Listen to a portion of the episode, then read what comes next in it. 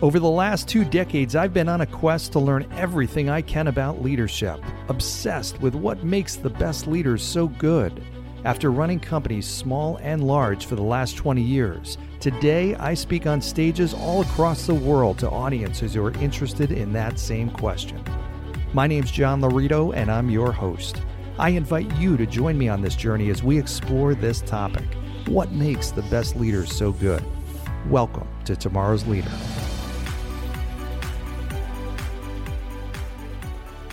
All right, welcome to today's episode of Tomorrow's Leader, where we dive deep on all things leader related, related to leading yourself and leading others. I am John Laurito, your host. And I've got some really disturbing news to share. I thought about whether I'd start this episode with this news, but I just looked at my fantasy football results and it is a disgrace. I am now 1 in 12. Okay, one win in 12 losses in my fantasy football league. I am an embarrassment and I am beside myself because I don't I don't even know what to do about it. I'm just I'm a competitive guy. I cannot stand to see that and I feel like I'm just I'm beyond repair. I am beyond all hope and uh, it's it's bothering me. So um, this is me asking for some help from my audience. I need some kind of special program, uh, counseling, um, tutelage on how to do better as a fantasy football manager. I mean, leadership. This is what this is about: is leadership, and I am failing my fantasy football team. I am leading them to failure, and it's my fault. I take responsibility. I take full ownership. I've made some horrible decisions, absolutely atrocious decisions. And I look back now and I wouldn't play for me. I would I would leave. If I were on my fantasy football team, I would uh, I, I would I'd stop playing football. I'd quit because I would rather retire early than be on my team, which is the Long Duck Dongers. Uh, and one in twelve, I'm just I again I'm not going to go on and on about it, but I am very, very disappointed. So, again, I'm asking for help. If you're out there and you can help me become a better football fantasy football leader, then um, I'll maybe I'll, I'll have you on the show. I'll interview you. I'd love to get your perspective. I'd love to get your help. I'd love to you to share your wisdom and uh, with the audience and maybe make them better fantasy football leaders. So, uh, okay, on to today's topic. So, when I was working out and coming up in bodybuilding way back when I was doing some heavy, heavy lifting, this has nothing to do with fantasy football, by the way, but uh, doing uh, some heavy, heavy lifting, uh, I remember that one of the things that you would do, and I would I was doing heavy squats, deadlifts, all kinds of stuff. One of the things you absolutely did, you don't have much gear and working out. You go to the gym, you wear your you got sneakers and you got your outfit, and that's it, pretty much. And there were some things, you know, you have straps for heavy lifting and stuff like that. But uh, I remember the weight belt was essential. You had to have the weight belt. You would never go into a gym without a weight belt. And this thing was like a really thick, it looked like a, a boxing or a wrestling, like, you know, championship belt. Like it was thick, it was heavy, it was leather, it was, you put it around your waist and uh, tighten it up. And you did your squats and you felt protected. You felt like this thing had, no pun intended, had your back.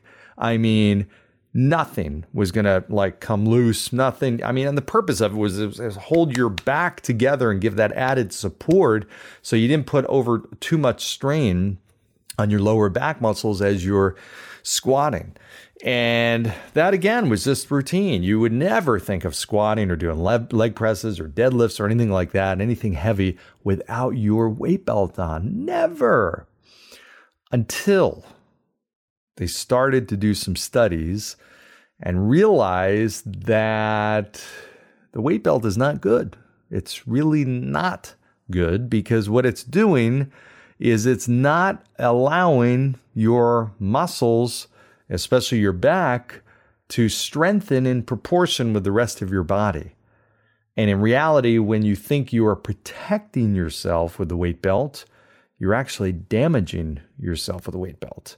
you're actually doing worse things to your body, contrary to what you may be thinking. And it was interesting. And when I heard that explanation, I heard the study, I'm like, yeah, that makes a total a lot of sense. There was another thing you would do. You'd wrap your legs, I mean, your knees rather, with tape uh, to give them added strength or, you know, superficial strength. Um, now, I see that done with powerlifting and stuff like that. And the weight belt is still used with powerlifting too. But if you're building up your body, that was a real big realization. I'm not lifting, you know, squatting a thousand or fifteen hundred pounds. Then you might need it. But I was squatting some big weight at my prime, but at that time I was doing more damage than I was good, not knowing it. So here's what does this have to do with leadership? Well, here's what it has to do with leadership. I think a lot of times we actually think we're doing good. We are ultimately not because we are protecting someone and we're actually weakening them. We're trying to keep them out of the hardest part of the job, or we're trying to keep them out of a discomfort zone, or we're trying to keep them in their lane, so to speak. And because of that, we're not thrusting them into these new experiences and we're not developing them.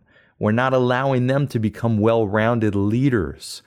I know many leaders of organizations or uh, regions or whatnot that are so, they're so good that they're so bad. They're so good at their job that they feel the need to do everything because they're so good at it.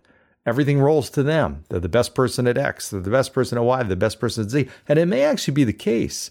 But the reason why is because they have not put that in the hands of other people. They haven't let other people develop. You have to, as a leader, realize the more and more you're doing, it's not that's not how you grow an organization. You've got to have people below you and around you doing more and more and more and helping to guide them and ultimately get them better and better and better. And that's how you really grow an organization and scale it. So it's interesting, you know, and I think back um, to a time uh, where I had an advisor and I was learning, and this happened to me too. I was learning how to do seminars and get in front of a group of people and talk and you know, do uh, financial planning seminars. And it was tough. It was really tough to learn. And I remember going with my boss and he would teach me and I'd watch him, watch him, watch him. Well, there's only so much preparation you can do. There's only so much observing you can do.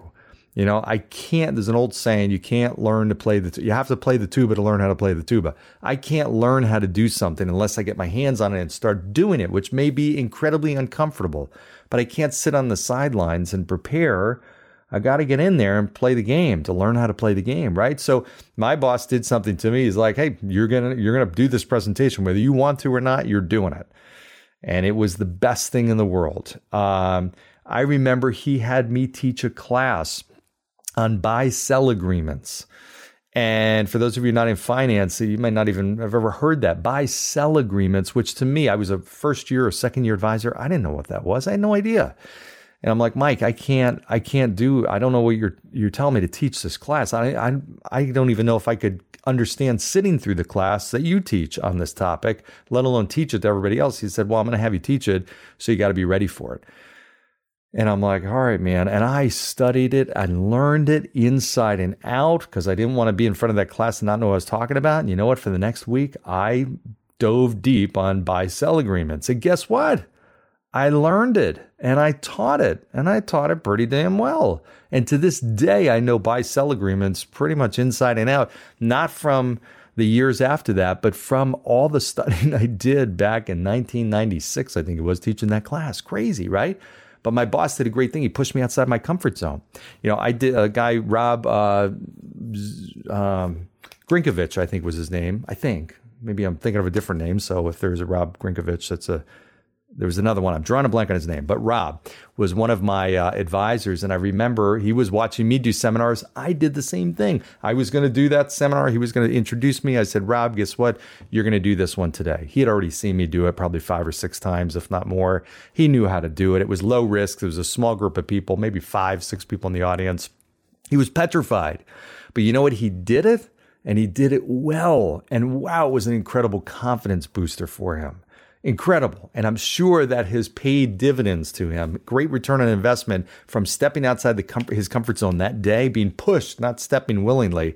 I thrusted him out into out of his comfort zone.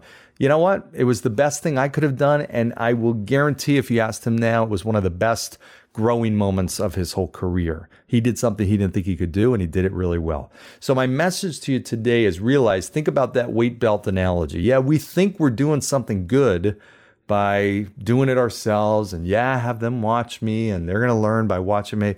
No, you got to get them into the action.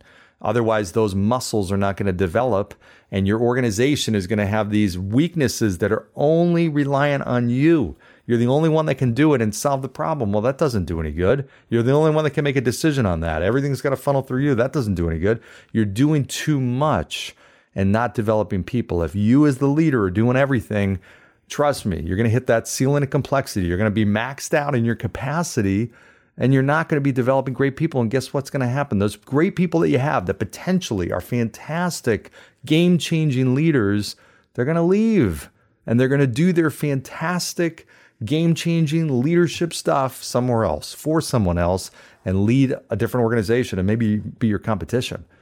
So you realize this. This is a wake up call to your leaders that are doing everything. You're trying, you think you're doing good. You think you're doing a good, a good thing, and you're damaging that organization. You're not allowing people to grow fast enough. Push them out of their comfort zone. Have them do a task that they're totally not prepared for.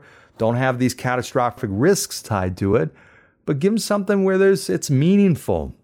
And you'll see your best people will rise to the occasion they will love it, they will love you for it, and they will look back on it as being one of their best growth moments. So I hope this was helpful for you today. Quick one, but hopefully a valuable one.